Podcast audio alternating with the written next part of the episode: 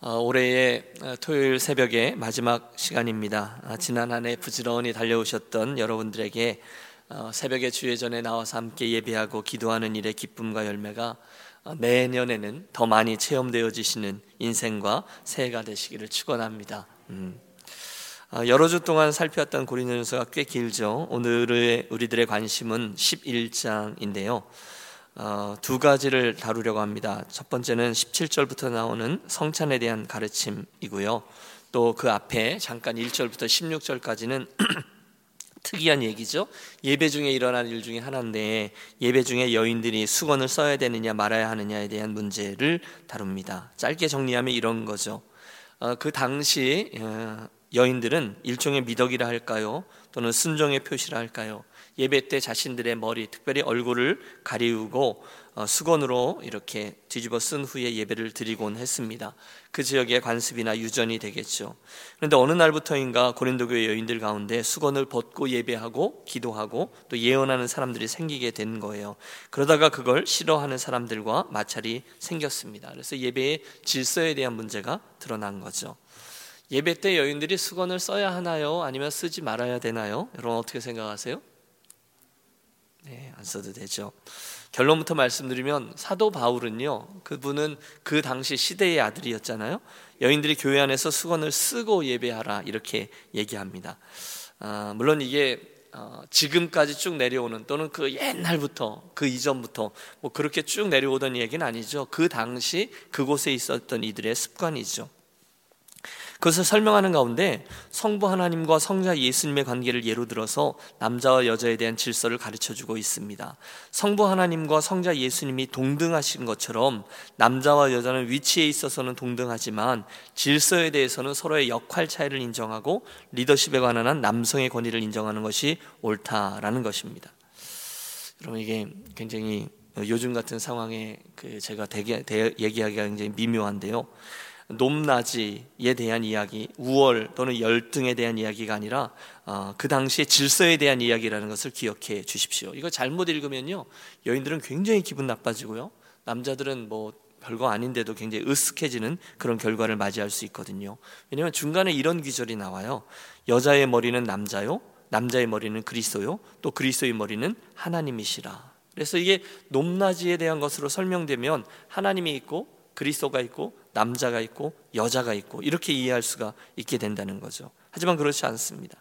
그리고 오늘 본문 바울의 삼위일체에 대한 가르침을 찬찬히 묵상해 보면 남자와 여자의 높낮이 이야기를 하려는 것이 아니라 역할의 차이를 이야기하려 한다는 것을 알게 됩니다. 그 삼위 하나님이 서로 복종하고 서로 존중하되 하지만 아버지의 뜻이라는 질서를 따르셨던 것처럼 남성과 여성은 동등하게 창조되었고 각각의 역할과 기대대로 복종하고 존중하지만 질서의 측면에서는 남성의 리더십이 인정되어야 된다. 이런 이야기를 하고 있는 겁니다. 그러면 어디서 수건의 문제가 나왔는가? 3절 하반절을 보면 각 남자의 머리는 그리스도요 여자는 남자의 여자의 머리는 남자요 그리스도의 머리는 하나님이시라라는 말이죠. 7절을 보세요. 남자는 하나님의 형상과 영광이니 그 머리를 마땅히 가리지 않거니와 무슨 얘기를 드리려는 건가 하면 그 당시 교회 성도들이 이렇게 생각했다는 거예요. 남성과 여성이 함께 모여 예배 드리는데 남자의 머리는 그리스도니까 가만히 있어도 그리스도가 드러나죠. 그러니까 그분이 드러나니까 수건을 쓰지 않아도 된다는 거예요. 그런데 여자의 머리는 누구로 이해했다고요? 남자라고 이해를 했다는 거예요. 그러니까 예배를 드리는데 수건을 쓰지 않으면 남자가 드러나게 된다는 거예요. 그러므로 마땅히 수건을 쓰라는 거예요. 왜요? 사람이 아니라 하나님의 영광만이 드러나도록 말입니다. 바로 그런 의미로 사도 바울은 초대교회 여인들에게 수건을 쓰고 예배하라라고 가르쳤습니다. 하지만 이게 오늘날까지 시대를 초월해서 적용되는 어, 진리는 아니니까 저와 여러분들이 더 주목할 필요는 없다 생각하겠습니다. 그리고 나서 오늘 저와 여러분이 잠깐 묵상하려고 하는 것은 성찬에 대한 사도 바울의 가르침입니다. 여러분 오늘의 본문이 굉장히 중요한데요. 그 이유는 이 말씀이 복음서에 나오는 예수님의 성찬에 대한 가르침 외에 유일하게 나오는 성경상의 본문이기 때문에 그렇습니다. 과연 그리스도인들은 모일 때마다 행했던 성찬에 대해서 무엇을 알아야 되고 어떤 태도로 그 성찬을 받아야 하는 것이 옳습니까? 오늘 사도 바울의 이야기를 잘 들어보십시오. 사실 여러분 우리는 성찬식이라 부르잖아요. 그리고 주의 성찬에 참여한다라고 얘기하죠. 그런데 원래 초대교회 시절에는 매 주일마다 이 성찬이 지금 우리 거보다 훨씬 더 풍부했어요. 길었어요. 그때는 love feast라고 했어요. 사랑의 식탁이라 그래가지고 먼저 그걸 하고 그 다음에 성찬식을 했거든요. 그러다 역사의 흐름 속에서 앞부분에 있는 애찬이 사라지고 성찬만 하게 된 거죠. 하여튼 오늘 여기서 언급하고 있는 성찬은 이 애찬과 성찬 모두를 일컫는 겁니다. 자, 도대체 고린도 교회에 무슨 일이 일어난 것일까요? 당시 고린도 교회 안에 두 가지 문제가 생겼습니다. 첫 번째는 애찬을 나누는데 그러니까 와서 같이 밥을 먹는 거예요. 애찬을 나누는데 좋아하는 사람들끼리 또는 좀 부한 사람들끼리 자기들끼리 편을 지어서 모여 앉아서 애찬을 나누곤 하는 문제였어요. 그리고 또 하나의 문제는 그러니까 첫 번째는 끼리끼리 앉는다는 얘기고요. 두 번째는 어, 사람들이 음식을 가지고 오면 좀 기다렸다가 다 오면 같이 먹어야 되는데 몇몇 사람들이 그냥 배가 고프니까 욕심을 내서 먼저 다 먹어버리는 거예요. 먹는 게 임자지 뭐 이러고요.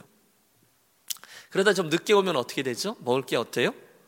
예, 좀 부족해지죠. 그러니까 불평과 원망이 시작된 겁니다. 여러분 이해가 되죠? 여러분 우리 예배 마치고 뒤에 좀 끝에까지 뭐 정리도 좀 하고 뭐 그리고 저쪽에 넘어갔는데 부엌에 갔더니 밥이 없대요. 그럼 여러분 얼마나 서운한지 모릅니다. 안 해보셨죠? 예? 밥이 없대요. 막 시험이 드는 거죠. 바울이 꾸짖는 거예요. 17절 내가 명하는 이 일에 너희를 칭찬하지 아니하나니 이는 너희의 모임이 유익이 못 되고 도리어 해로움이라. 여러분 벌써 분위기가 심상치 않죠.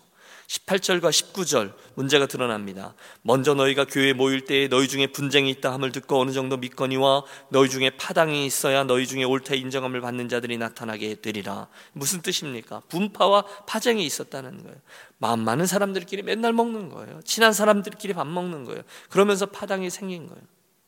여러분 물론 저도 여러분도 경험해 봤지만 편한 사람들끼리 밥을 먹으면 얼굴 읽는 사람들끼리 밥을 먹는 게 훨씬 편하죠. 근데 사도 바울은 맨날 그러지 말라는 거예요. 안 된다는 거예요.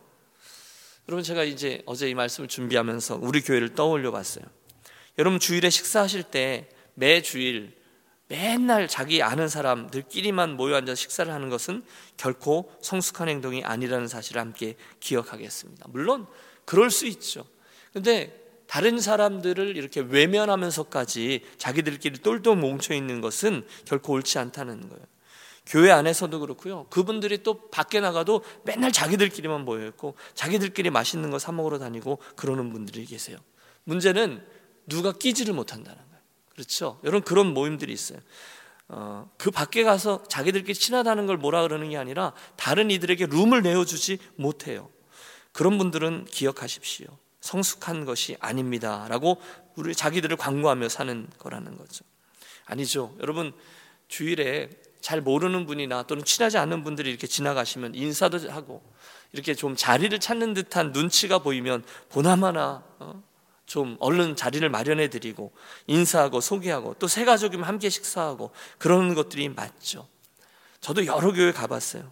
어쩔 때는 새 가족이 돼서 가봤어요. 여러분 솔직히 우리들 가운데 새 가족이 아니셨던 분이 어디 있습니까? 그런데 첫 주, 둘째 주 갔는데 그분들이 제일 힘든 게 뭔지 아세요? 여러분, 우리 교회 식구들은 오래됐으니까 그러려니 하는데 새로운 분들이 제일 힘든 게 뭐냐? 물론 새 가족 속에서 탈출한 이유죠. 그건 밥 먹는 거예요. 여러분 예배 드리고 어색하니까 그냥 도망가시다가 큰맘 먹고 식사를 가시죠. 그래서 따라갔는데 시스템도 잘 모르지 어디 가서 먹어야 될지 잘 모르지 아는 분도 별로 없지 얼마나 어정쩡한지 몰라요. 그러면 먼저 좀 다가가셔서 이리 오세요. 여러분 이게 참 아름다운 이야기라는 거예요. 소개도 하고 같이 식사하고 여러분 이건 굉장히 중요한 사역이다라는 점을 유념해 주십시오. 제가 장담합니다. 새 가족으로 오셨어요. 그리고 편하게 한 주, 두 주 식사하시잖아요. 그러면 거의 우리 교회 가족으로 정착할 수가 있습니다. 근데 분위기가 쌩하고 식사할 자리도 못 찾고 맨날 자기들끼리 쳐다보면 식사하고 이렇게 누가 지나가도 아는 척도 않고 그러면 정착하지 못할 확률이 큽니다. 유니온 교회 말고 전에 섬겼던 교회 공동체가 굉장히 오래된 교회라고 말씀드렸잖아요. 그런데 한 가족이 두고두고 얘기하세요. 목사님 저희는요 와서 1년 동안 우리 식구들끼리만 밥 먹었어요. 여러분 그 교회 분위기를 알만하시죠? 나중 물론 너무 오래된 분들끼리 계시다 보니까 당신들끼리는 편하지만 새로운 분들이 오셔서 룸을 차지할 수가 없었다는 거예요. 나중에는 이제 분위기가 바뀌었지만 여러분 그분들이 그게 상처가 되었다는 거예요. 지금 초대교회 특별히 고린도교 성도들이 그랬습니다. 그래서 사도 바울이 지금 혼내고 있는 겁니다. 두 번째 문제는 21절과 22절인데 한번 같이 보실까요? 21절입니다. 이는 먹을 때에 각각 자기의 만찬을 먼저 갖다 먹으므로 어떤 사람은 시장하고 어떤 사람은 취함이라. 너희가 먹고 마실 집이 없느냐? 너희가 하나님의 교회를 업신여기고 빈궁한 자들을 부끄럽게 하느냐? 내가 너에게 무슨 말을 하랴? 너희를 칭찬하랴? 이것으로 칭찬하지 않노라. 먼저 온 사람들이 먼저 음식을 다 먹어버리는 거예요. 다 마셔버리는 거예요. 자기들은 배부르게 됐는데 자연히 좀 늦게 온 이들은 배가 고파요. 사도 바울이 또 꾸짖는 겁니다. 너희가 먹고 마실 집이 없느냐? 너희가 하나님의 교회를 업신여기고 가난한 이들을 부끄럽게 하느냐? 여러분 그렇습니다. 교회 안에는요 어떤 이가 성숙한 분이냐 틀림없습니다. 자꾸 남을 주는 이들이 성숙한 분들입니다. 이 없으시죠? 남들을 감사합니다. 남들을 잘 배려하고 주는 분들이 성숙한 분들이에요. 반대로 남들이 먹었건 안 먹었건 상관없이 자기 먼저 먹고 자기 집에 가지고 갈 것부터 싸는 사람은 성숙한 분이에요. 성숙하지 못한 분이에요. 성숙하지 못한 분이에요. 저하고 저희 집 사람의 상처가 있어요. 저희 막내가 태어났는데 걔가 3대 독재잖아요. 그래서 교회에서 돌잔치를 해줬어요. 음식을 귀하게 만들었어요. 너무너무 고급 음식들이 준비됐어요. 왜냐하면 그걸 잘하는 분이 계셨어요. 근데 돌잔치 시작도 하기 전에 자기 거 싸는 사람들이 있었어요. 돌잔치 시작도 안 했어요. 먹고 남는 거 같이 나눠서 싸가는 건 괜찮아요. 그렇죠? 근데 처음부터 싸놓는 사람들이 그건 안 괜찮아요. 그래서 우리 부엌에 좀 써놓을까 봐요. 예? 왜이 다툼이 종종 일어나죠? 이 문제예요. 자기들끼리 파당을 짓는 거. 둘째, 내 배만 먼저 써 채우려는 이기적인 모습. 이건 추한 일입니다. 여러분 잘 아십시오. 추한 일입니다. 사도 바울이 오죽하면 그랬을까요? 맨날 거기서 툭닥툭닥 되는 거예요. 33절. 그런즉 내 형제들아 먹으러 모일 때에 서로 기다리라. 어떻게 하라고요? 기다리라는 거예요. 먹을 일 있으면 좀 기다리라는 거예요. 그런 어, 여러분 저는 어디 갔는데 누가 안 기다리고 자기들끼리 신나게 먹고 있으면 여러분 서럽습니다. 그럼 저도 그래요. 근데 제가 삐지면 안 되잖아요. 명색이 목사니까 시간 잘 맞춰가야 되잖아요. 그런데 아무리 그래도 다 빼놓고 먼저 먹을게 뭐 이런 얘기도 하지 않고 자기들끼리 먹고 있으면 오래 가요. 그래서 바울이 극약 처방을 내리고 있습니다. 아직 먹지 마. 두 번째 어, 배가 고프면 어? 집에서 먹고 와 이렇게 얘기합니다. 오늘 본문이 그 얘기입니다. 34절 만일 누구든지 시장하거든 집에서 먹을지니 무슨 얘기예요? 집에서 먹고 오라는 거예요. 이는 너희의 모임이 판단 맞는 모임이 되지 않게 하려 함이라. 여러분 혹시 여기에 뭐 덧붙이고 싶은 분 있으십니까? 아, 암만 그래도 배고픈데 어떻게 해요? 그때 바울이 딱 잘라 말합니다. 배고파? 야, 집에서 먹고 와. 혹시 너 그렇게 배고프고 먹는 게 중요하다면 집에서 먹을지니. 왜? 그걸로 파당 짓고 서운하고 다툼이 일어나고 다른 사람 상처 주고 그러려면 차라리 먹고 와라. 교회는 남들 배려하고 가난한 사람들 좀 기다려주고 배고픈 사람들 그들부터 챙겨주는 것이 옳다. 이게 love feast 사랑의 식탁에 대한 꾸짖음과 가르침입니다. 사랑하는 여러분 좀 길었는데 그러면 저도 여러분도 우리들의 모습을 한번 돌이켜 보며 그렇게 하겠습니다. 교회에서 식사하실 때 조금씩 서로를 더 배려하셔서 좀 더 성숙하게 행동하시기를 권합니다. 서먹서먹한 분들이 눈이 마주쳤어요. 그럼 어떻게 하셔야 돼요? 모셔야 되는 거죠. 어? 머뭇대는 분들 함께 초대해서 식사하십시오. 자리 없으면 만들어도 주고 더 다가가고 비단 식사하는 것뿐이 아니죠. 정서적으로 다른 분들보다 덜 불안정하신 분 어? 따뜻하게 위로하시고 양보해야 될 일이 있으면 양보하시고 기다려야 될 일이 있으면 기다려도 주면서 공동체를 세워가는 것이 옳습니다. 그런데 고린도 교회 그걸 잘했습니까? 못했습니까? 잘 못했습니다. 그래서 혼나고 있는 거예요. 오늘 우리가 마지막으로 대하려고 하는 것은 그 두 번째 파트인 성찬에 대한 겁니다. 여러분 이해가 되셨죠? 그 당시에 성찬은 애찬과 성찬식이 같이 붙어 있었어요.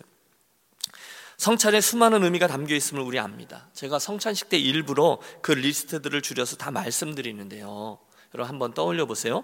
우리가 성찬식을요, 유카리스트라고 부르거든요. 이건 원래 감사를 뜻합니다. 성찬은 앞에 말씀드린 그 애찬 때문에 연합이라는 의미도 담겨 있습니다. 감사, 연합. 또 어, 성찬은 복음의 선포도 담겨 있어요. 선포. 주님의 행하시는 일을 기념하는 의미도 담겨 있어요. 십자가와 죽으심과 고난을 의미하죠. 때로는 우리가 성찬을 세크라멘툼이라고 해서 군인들이 하는 충성 맹세라는 의미도 담겨 있어요. 주님에 대한 충성을 맹세하는 의식이죠. 여러분 우리가 평상시에 성찬에 대한 이야기 잘 못 다루거든요. 그래서 눈을 좀 크게 뜨고 새벽이지만 정신을 좀 차리고 이 성찬에 대해 좀 더 배워 보도록 하겠습니다. 우리 23절부터 본문을 좀 보시죠. 23절부터 27절의 말씀을 찬찬히 한번 읽어 보겠습니다.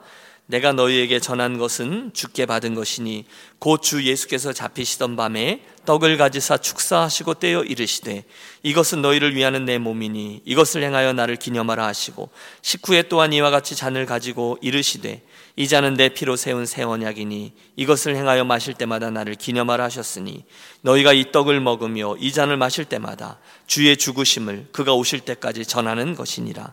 그러므로 누구든지 주의 떡이나 잔을 합당하지 않게 먹고 마시는 자는 주의 몸과 피에 대하여 죄를 짓는 것이니라. 아멘. 여러분 이해가 되셨습니까? 예수님의 성찬을 대할 때 저와 여러분이 꼭 기억해야 될 것이 있어요. 그것은 무엇보다 예수께서 나를 위해 고난받으시고 십자가에 달려 피 흘려주셨다는 과거의 사건에 대한 것입니다. 그걸 늘 기억하는 거예요. 그날 2000년 전 예수님께서 나의 죄 문제를 해결하기 위해 고난 받으시고 피 흘려 주시고 십자가에 당신의 몸을 내어 주셨구나. 이것이 성찬에 통해서 과거를 기억하는 행위죠. 그런데 그게 다냐? 아니요. 현재형으로 우리가 기억해야 될 것도 있어요. 28절. 사람이 자기를 살피고 그 후에야 이 떡을 먹고 이 잔을 마실지니 주의 몸을 분별하지 못하고 먹고 마시는 자는 자기의 죄를 먹고 마시는 것이니라. 성찬을 받을 때에 나의 현재형의 모습을 되돌아보며 그 앞에 나와야 된다는 거예요. 주님 오늘 제가 이 몸을 받기에 합당합니까? 주님 오늘 제가 주님의 이 잔을 받아 마시기에 합당합니까? 오늘 내 모습을 돌이켜 보는 거예요. 잘못한 것, 죄된 것, 주님이 기뻐하지 않으시는 것, 누구를 미워했다거나 이기심으로 가득한 마음을 갖고 있다거나 고린도 교의 문제였죠. 고질적인 문제, 파당을 만들어 놓고 있지는 않았는지 오늘 내 안에 주님이 기뻐하지 않으실 만한 것들을 내어놓고 회개한 후에 떡과 잔을 받는 것이 옳습니다. 이게 성찬의 현재형의 축복이죠. 그리고 나서 이제 앞으로 변화된 모습으로 사는 거죠. 미래형이라고 할 수 있죠. 26절. 너희가 이 떡을 먹으며 이 잔을 마실 때마다 주의 죽으심을 그가 오실 때까지 전하는 것이니라. 성찬을 받았으면 나가서 주님의 그 죽으심을 다른 이들에게 전하는 삶을 살라는 거예요. 언제까지? 주님이 오실 때까지. 그러므로 기억하세요. 성찬은요. 주님 저를 위해 죽으셨군요. 감사합니다. 주님 제가 주님의 성찬을 받아 먹고 마신 후에 변화된 심령이 되기를 원합니다. 여기서 그치지 않고 언제 끝나는가 하면 성찬을 받은 저와 여러분이 성도의 삶의 자리로 나아가 주님의 죽으심을 주님 다시 오시는 날까지 전하는 데까지가 성찬이라는 거예요.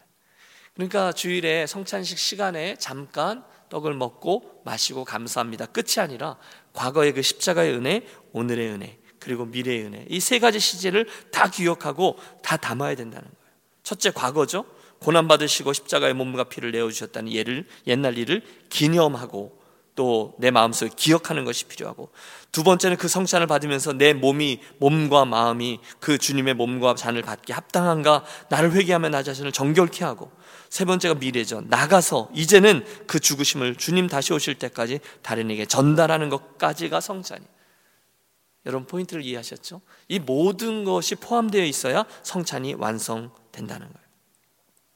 한 번은 부활주일 예배 시간인데 스펄전 목사님이 빈 세 장을 들고 강단을 오르셨어요.